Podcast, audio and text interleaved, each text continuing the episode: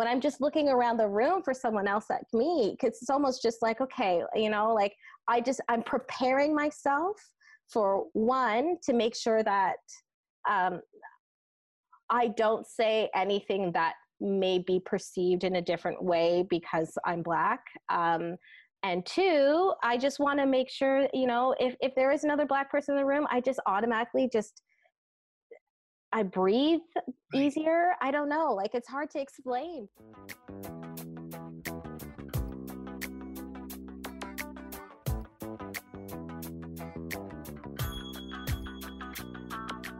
Hello, and welcome once again to Jumping Off the Ivory Tower with Prof. Julie Mac. My name is Dayna Cornwall, and I'm the project manager at the National Self Represented Litigants Project. And I'm Julie Macfarlane, the director of the National Self Represented Litigants Project. It's hard to believe, Julie, but this is our season finale for season five. I know. Woohoo! I don't know where the time goes. It seems like we just launched this season, and here we are ending it. And this actually will be our 61st episode. Yeah, we're still having such a good time. We are. We really enjoy it. And I want to just give for, for the season one last final plug. If you haven't done so already, it would be really helpful if you could go onto iTunes and give us a rating and a review. If you're not subscribed on SoundCloud or on whatever podcast app you use, please consider doing that. That would really help us out. So we're not exactly sure when we'll be back with season six, but we will be back. Absolutely and we've already got some ideas there. And before we end the season, we want to just take a second to thank the wonderful Jordan Furlong, who has been our guest news correspondent for these last three episodes and has done such a fabulous job. And we encourage you to stay tuned through the entire episode to hear his last news segment at the end of this episode. Apparently, he is not opposed to maybe making another guest appearance. An occasional guest appearance. That's yeah. right. So, Jordan, thank wonderful. you so much. It's been such fun to work with you, and may it long continue whenever we can. Before we kind of get into the main topic of uh, today's episode, we just want to take a second to let you know about a fundraising campaign that we have just launched that we are calling our hashtag Justice for All campaign.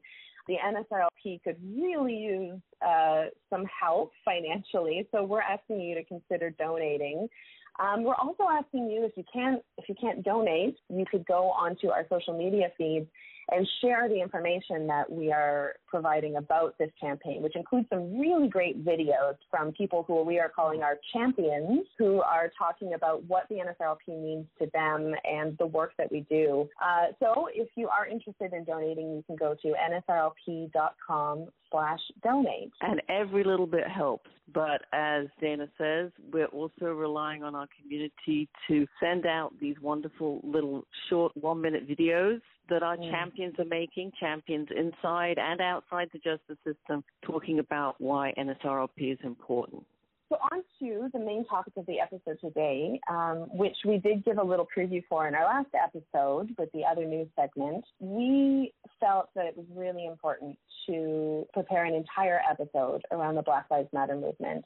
Uh, this is an issue that we feel very strongly about. All of us here at the NSRLP, we want to again state unequivocally that we stand with the Black Lives Matter movement. This is such an important movement for our time right now.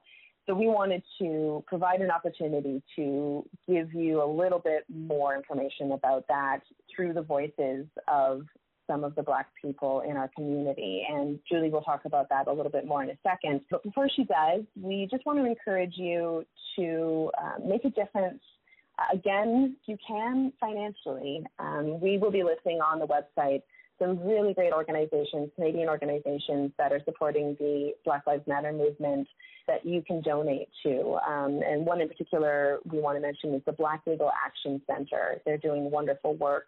Uh, but there are many other organizations, and we will list some of those on our website. And so we decided we wanted to give our listeners an opportunity to hear something about the personal experiences of black people that we know growing up here in Canada because it really seemed to us that has also been the, one of the most important parts of the Black Lives Matter movement. And also, it fits completely with what we try to do in this podcast, where we try to bring you people's personal account of their lives mm. and what makes a difference to them.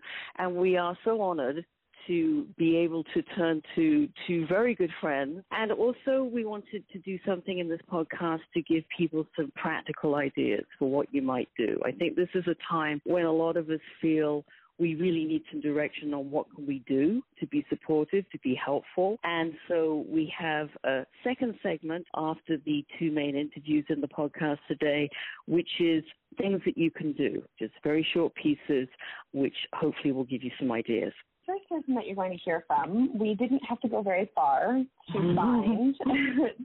Julie had a really, really great conversation with our wonderful communications manager, Moya McAllister, who is, along with Julie and I, she is kind of the third major moving force at the NSRLP. Yeah. We absolutely love Moya. She's amazing. And without her, a lot of what we do wouldn't be continuing.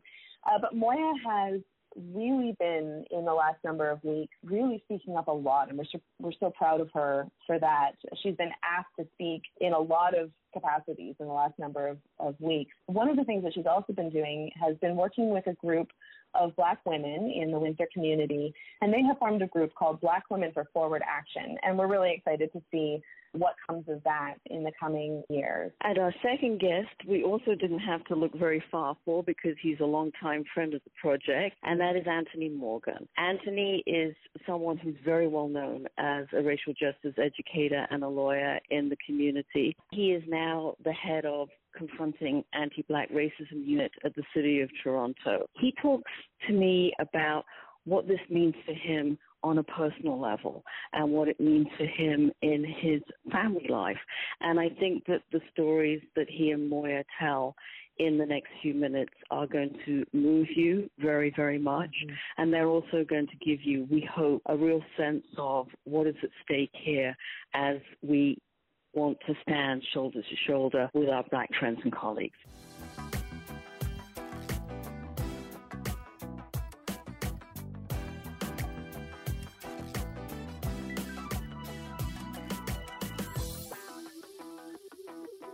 I actually am one of the fortunate ones. I had I had privileges. I feel that a, a, lot of people, you know, not only just black people, but white people, Asian people. There's any type of person.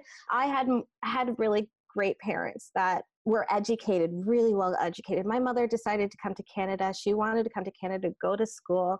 She wanted to come to Canada to do something. She was working in, you know, hospitals in Trinidad and went to Ryerson when she moved here. She always worked and usually a couple jobs. She worked for Children's mm-hmm. Aid. She did all this stuff and got into social work. So her thing was all always about helping people.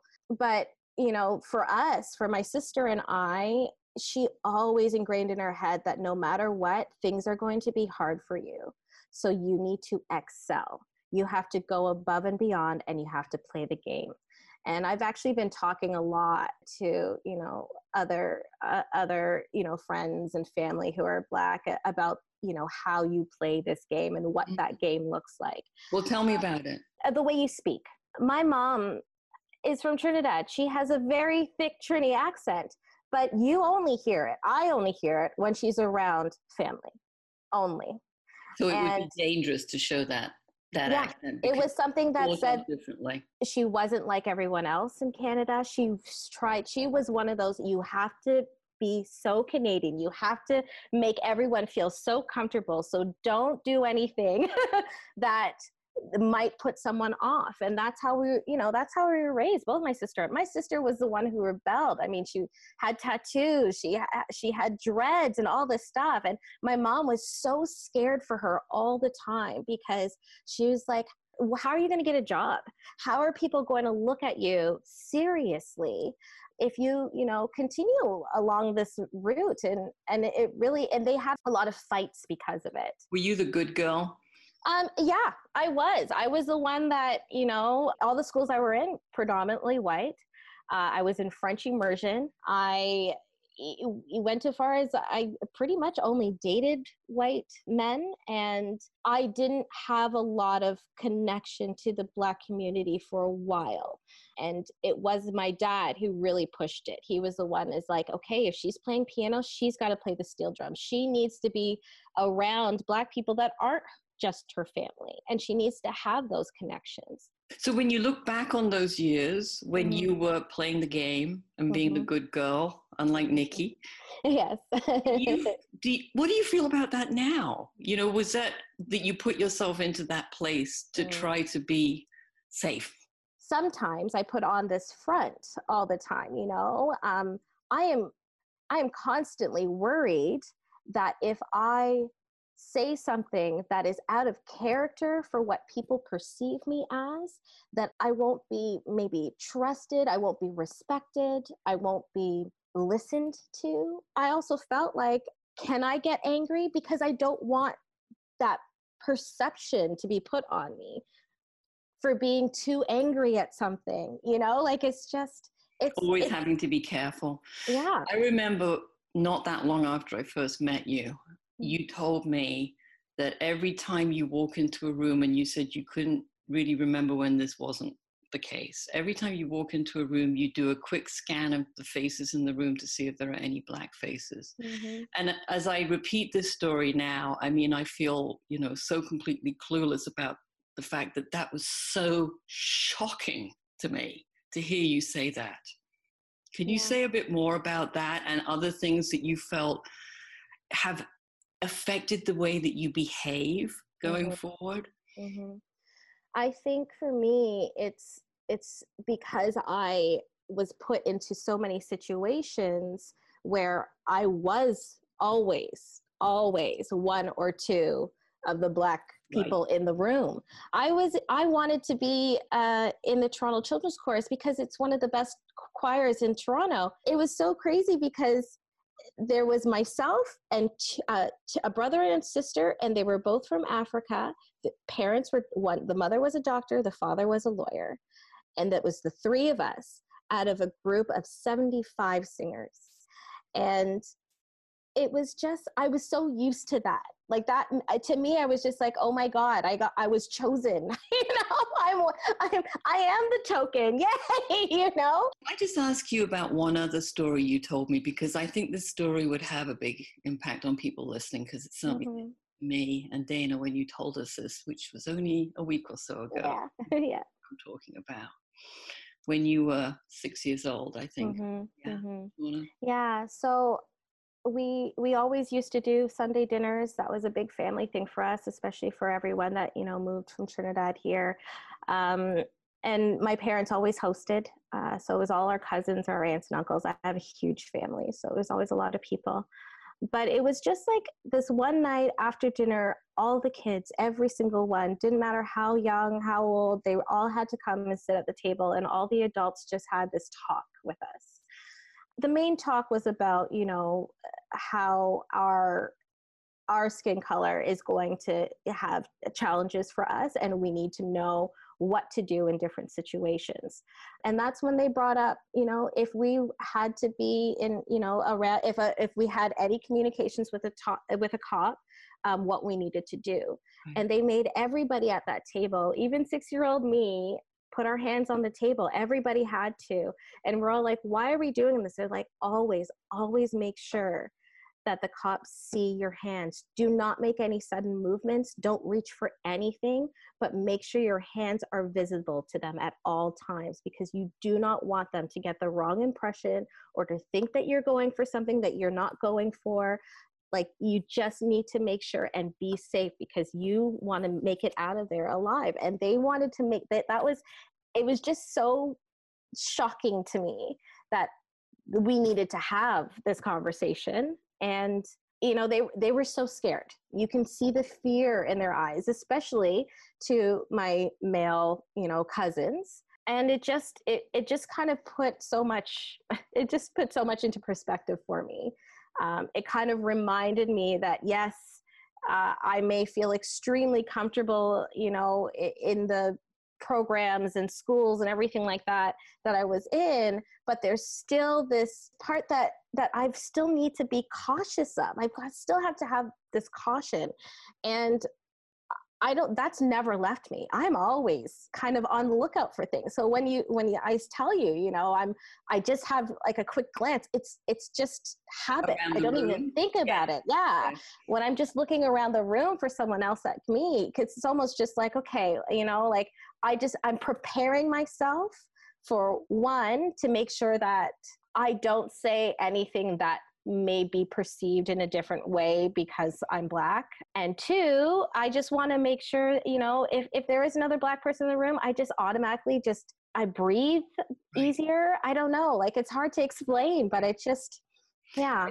I it gives me some kind of calm. Perfectly. And I think that we should just leave that story at that because it's an incredibly shocking idea of all these little kids with you there with their hands on the table being told to be careful. Yeah. Thanks, Moya. Thank you. Yeah, so I had a, a, range of experiences because of the work that I've committed to doing to try to create broader spaces for, for what I like to call Black freedom or Black liberation or just well being for Black communities. I've, I've thought about my experiences a lot in, in different ways. And through my time, uh, it's it, one of the, the quotes that sticks uh, with me. It's not from a black author or writer, but it's an adaptation of a, a quote from a philosopher, Jean-Jacques Rousseau. Uh, man is born free, but he is everywhere in chains. And thinking about the experience of being a black man, there's a sense of at this time, like you're born free, but you are everywhere in chains. So it doesn't matter if I'm a black lawyer or I'm a parent or doesn't matter if I'm do, I'm innocent. People, when they see me, they see a large black man, and so I could I could access spaces of privilege because uh, being a lawyer or uh, because of the work that I'm doing now at the city of Toronto. But there's still that that level of being being chained or that sense of being chained, not because blackness is inherently restrictive, but because the way in which it's read in society tends to be quite restrictive. So the assumptions, stereotypes, ideas about who I am, who I'm not, the things that I like and, and don't like, these are experiences that were very common for me as a as a young person. I'm talking about it as a as a as a grown man now, but it's shaped my experience for as long as I could think critically about about my experience. I just didn't recognize it as such. So uh, when people would make jokes whether it be about rap music or about chicken and food. At the time, I would laugh along, thinking that, oh, this is just this is playful banter. But I, I, I grew up to understand that, oh, it's because I am black that this is a point of reference. This is a kind of bridge, or people who, who were just mean, we're just trying to be um, mean, and, and we're just outright uh, racist, internalizing racism that they see it on TV or internalize TV or in their homes or other social circles. So yeah, that, that quote really, really sticks with me. I'm, I should say though, I'm extremely proud to, to be Black for, because of the history and tradition of resistance and resilience of our people, uh, the, the things that we've come against uh, and fought and continue to fight for. Uh, to be a, a, part of that tradition is is beautiful. It, it can be painful when you really read into some of the things that our people have gone through just by virtue of being people of African descent. That's sad, and, and it certainly makes me think, for instance, about about my my daughter. Kids are sponges, so they're always taking in the world, but there's still a level at which she's still removed from understanding what might be referred to as the whips and scorns of, of, of racism as they manifest within our society. And not only, of course, is she black, but she's a black girl. And we know that the experiences of black women and black girls uh, there's a there's an added level of Absolutely. being devalued, uh, being exposed to harm, and, and folks not taking you, seriously, uh, and and trying to to violate you in, in different ways. And so I, I am always thinking about how as as her dad, and working uh, with her mom uh, in different ways so that we can create the, the the biggest space for her, knowing that this world is already because of how it is going to be a challenge to navigate at different in, in different ways. You, how how how would you like your daughter to grow up with a different consciousness than the one that you're describing when you grew up, which was more about trying to laugh along with the jokes, just kind of accepting that these were people's stereotypes. You don't want your daughter to grow up that way. So what what do you want her to grow up? How do you want her to grow up differently? That's a great question. Uh, I would like her to grow up with a sense that anything is possible. I think any parent wants that, wants their child to feel like even if there are barriers, I I'm not better than anybody, but I'm special. And so I can I, I can do these things. I can be an engineer. I can be an actress. I can do what my my dad's doing, or I could not. It's just the world that's open and available to me, or I could do what my mom is doing and not. Um, I I want her to have that sense that these are the world is really open to her. She doesn't feel that sense of being chained. Uh, she won't have that sense of self doubt. That's my my hope that that can come along with being treated in anti-black ways. You start to doubt your own abilities and sense of self, and even the realities that you're experiencing. Like, did that really happen, or or am I am I thinking something else or misreading? So my, my biggest hope is that I, I can, as she grows and she develops and we, she, she's starting uh, to, to really deepen her vocabulary now. So there's, there's sentences that she can form and things that she can say. And it's a beautiful journey to see that. And, but again, as a parent, as a dad, it, it, also makes me scared because then there's also, as she awakens, uh, in her own senses as she develops, there's also that level of slowly coming out into the world. She'll be able to see more things and, and to pick up. And there are studies that show that as early as, as three, the kids start to recognize the difference of uh, how people are treated on the basis of race and internalize that. And they get, they learn that from the messages that are sent to them or they internalize through media, television, conversations their parents have, relationships their parents have, uh, and the people around them have. And so all this is to say my, my, my biggest hope is to try to be very mindful and conscious of those things and try to give the strongest foundation because as any parent will try to give their child the child the world there's just things that you you have to uh, also recognize you can't protect them from uh, the best thing you can do is kind of prepare them for some of the realities of the existence that they're going to face, whatever that whatever that looks like. So you're hoping she's going to grow up into a different world, but you're also trying to prepare her for the realities of the current world. It sounds like. Yeah, uh, and I and actually I think that's how, in an interesting way, how my parents uh, raised raised me. Yeah, uh, more about that because I'm really struck by what you've said, and a number of my black friends have said this in the last few weeks when we've been having these deeper conversations. This feeling of self doubt that dogs you, even when you are, as you are, Anthony, in this position of, you know, status. it, it's just it's just a phenomenon. It's real. So no matter how how uh, brilliant, ambitious, connected uh, you are, if you don't see ongoing recurrent representations of yourself in positions of influence, of, of power, or or value in society, there's a the human part of, one, of oneself. It's just natural that you start to think, even if I do everything right, the chances of me getting to a particular position or, or reaching a, a particular goal is, is, is slim to none. And if I have uh, four other black friends, young black men who are friends who are also hardworking and they, they're, they're intelligent people, they're responsible, they're committed uh, family people. If I've got these four friends who are also vying for in a similar direction, but what I'm seeing is that there's usually only one or two black folks who ever get this position. Then that again creates that sense of self doubt. Like we can't all make it. Of saying that, oh, we, we can be as ambitious and as as like I said, uh, committed to achieving certain things, but because of who really controls power, it's not black people or people who've lived experiences uh, where they've experienced some of the, the, the challenges of, of, of being a, a, black person that they won't fully understand. And they might see us coming together, moving in a certain direction, as literally a threat. And that's also part of what the challenge of black living as a black person is when you when you organize with other black folks and you decide, hey, let's try to build something together.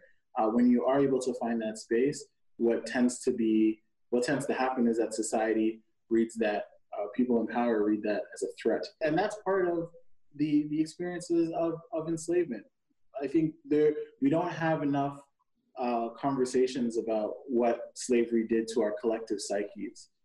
And why say that while I'm saying that, I'm, I'm hearing some of the voices that, that folks often, uh, or the, the, some things folks sometimes say is we, we talk about slavery way too much. The history of Black people uh, predates slavery, and it absolutely does. We had thriving kingdoms, civilizations, organized communities, and, and territories that, that were governed for Black people for well before slavery was established.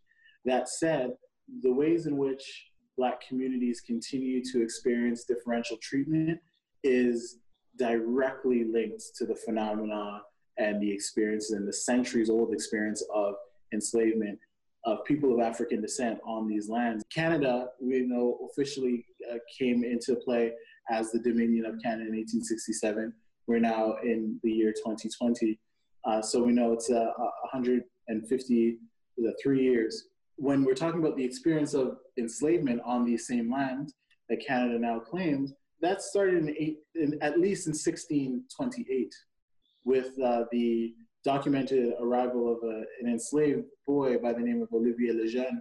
And well, he, that, he was baptized into that name. He, was, he had an African name. That was not his name. And then slavery doesn't officially leave legally these same lands until the year 1834. So that's 206 years. 206 years of the practice of legally enslaving people of African descent versus Canada only being 100 and uh, 53 years.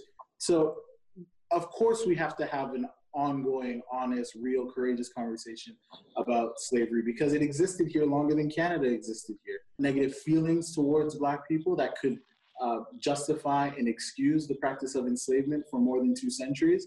It, it's going to take a lot for us to exercise that.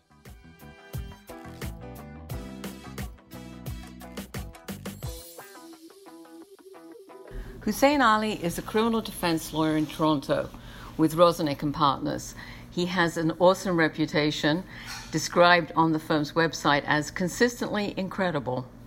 Hussein is a member of the Canadian Muslim Lawyers Association, and he's going to talk about some work he's doing currently with that organization and the Black Muslim Initiative. So, Hussein, could you tell me a little bit about this session that you're organizing, which I think is the first of a couple, and what the goal is of that session? The session's been put on by uh, the Black Muslim Initiative and uh, the Canadian Muslim Lawyers Association.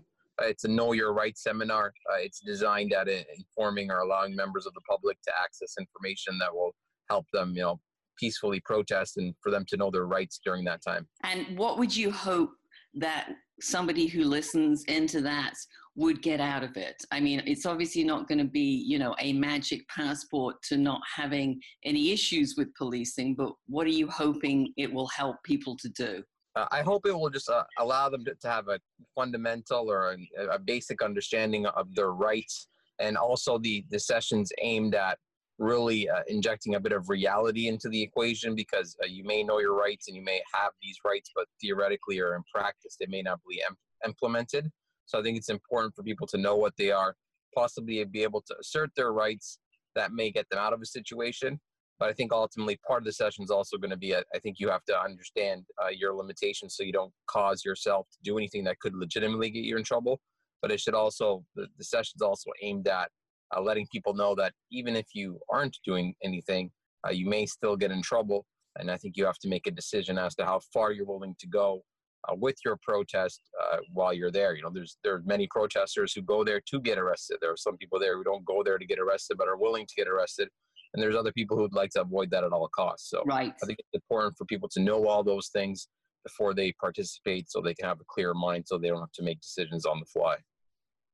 So, as a defense lawyer, do you find that somebody being able to say to a police officer that they're interacting with that they understand that they have some rights, that that helps them, that that empowers them in in, in some way? Uh, I, I think it does. I think it's, it all comes down to um, how accurately and how polished your delivery is. I think that is true really with uh, in any really interaction between, uh, like, let's say, a professional and a non-professional. The person demonstrates some insider information that right. like, like let's say they're speaking with a lawyer like with lawyers and doctors i assume get a lot of situations where you know individuals have gone on the internet and found information and a lot of times what they say demonstrates their ignorance but a lot of times or sometimes somebody will come in there and they'll have a, a good polished nuanced delivery uh, and that will make you think oh this person knows what they're talking about so i think that if you can assert your rights properly with the police you know you may inject uh, a little bit of, fear for the police. Uh, when I say fear, I mean they may think you're a, a lawyer or somebody who can cause them problems that right. you have, you know, the the social capital to to really make them pay if, if anything goes uh, wrong during the interaction. Right. Tell me why you decided, Hussein, to do this as a member of the Muslim lawyers group as well. Why, why was it important for you to put on this session? And I understand there's going to be a couple of these coming up, and we'll obviously post the link on the podcast page so people can join if they want to. But tell me about why you're doing this.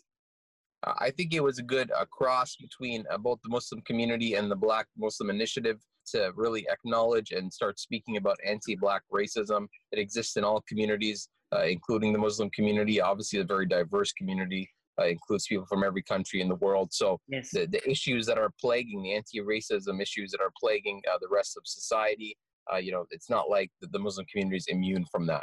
So I think it's important uh, to assist those uh, initiatives and help in any way possible to address anti-black racism. Anna Salal is a research assistant with the NSRLP and a master's student at the Faculty of Law, University of Windsor. Anna has studied and worked in Ghana and in South Africa, and her family live in Minneapolis. We are very grateful to have Anna as part of our team. So, there aren't a lot of things that all of us can do sometimes because maybe we don't have available funds funds to contribute and do big things but there are little things that all of us can do one way or another. And little things do add up to make big things because little drops of water do make a mighty ocean. One thing that i think can really help is social media.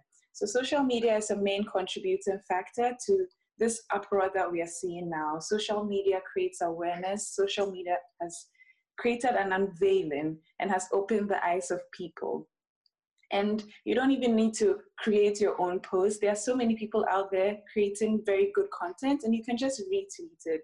You can just share it on Twitter, on Instagram, on Snapchat. There are so many outlets now. And the beauty of the 21st century is that we all have access to social media. And the unveiling of all of this allows people to be less disingenuous. People can't pretend anymore. People can just be performative. It creates some form of action. We are we are asking for action, and you can do that through social media. The second thing is supporting black-owned businesses. I think capitalism has uh, such a negative connotation sometimes because big corporations are the ones that enjoy the benefits because they have a leg up with politics and all of that. But I think capitalism can be a benefit to all of us and to small scale businesses. So when you just want to buy a cupcake or you want to um, purchase something, just look for Black owned businesses around you and support them in one way or another. And we should be posting some links on the podcast page with some suggestions of Black owned businesses that people can choose to support. Thank you, Anna. Finally, Hope Moon grew up in Kingsville, Ontario and is now a student at the University of King's College, Halifax, studying environmental science and contemporary studies, where she is the VP external of the Student Union. She describes her experience of setting up a Facebook page to talk about anti black racism. Full disclosure, she's my youngest daughter. I set up this page, this like Facebook group, because where I'm from is very majority white community. There are a handful of people of color, and I'm one of them. And of those people of color, very few are black. And I think it's really important to make that distinction when we're talking specifically about anti black racism. Yep. And my role in this creation of this group. While I had suffered like my own experiences of racism in this largely white community, yeah, I'm a person of color, but I'm not I'm not black. And so it's still I believe my responsibility as a non-black person of color to rein in the people that I can so that I can serve to bridge the gap in any way possible of entering the worlds of people with different lived experiences. So the Facebook group is aiming to have what kinds of conversations that didn't take place when you were growing up in this community? The Facebook group is specifically just to foster a sense of common goals and common awareness. Because I know when I was growing up here, the minute I would say anything about any justice issue, people would just roll their eyes and be like, oh, it's just hope going off about this again. You know, they would just be super dismissive.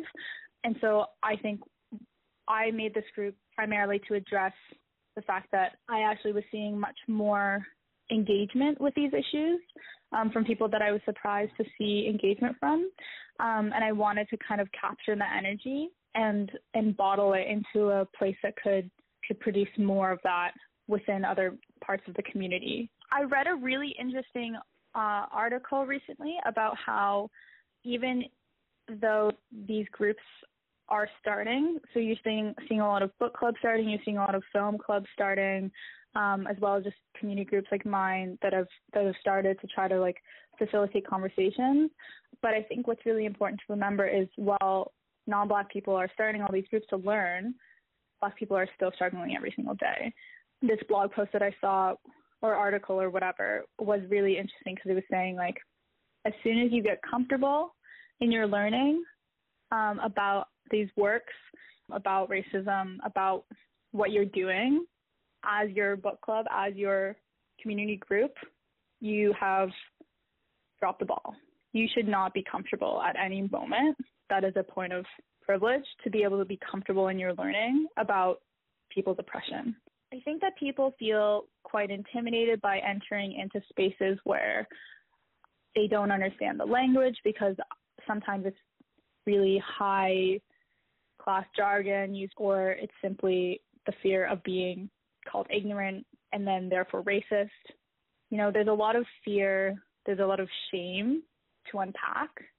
And I think what's really important is that we get out of that shame and we hold each other while we learn together in the process of unlearning racism. Because if we're all sitting in our own shame, then we're not doing anything. And actually, no one's getting better.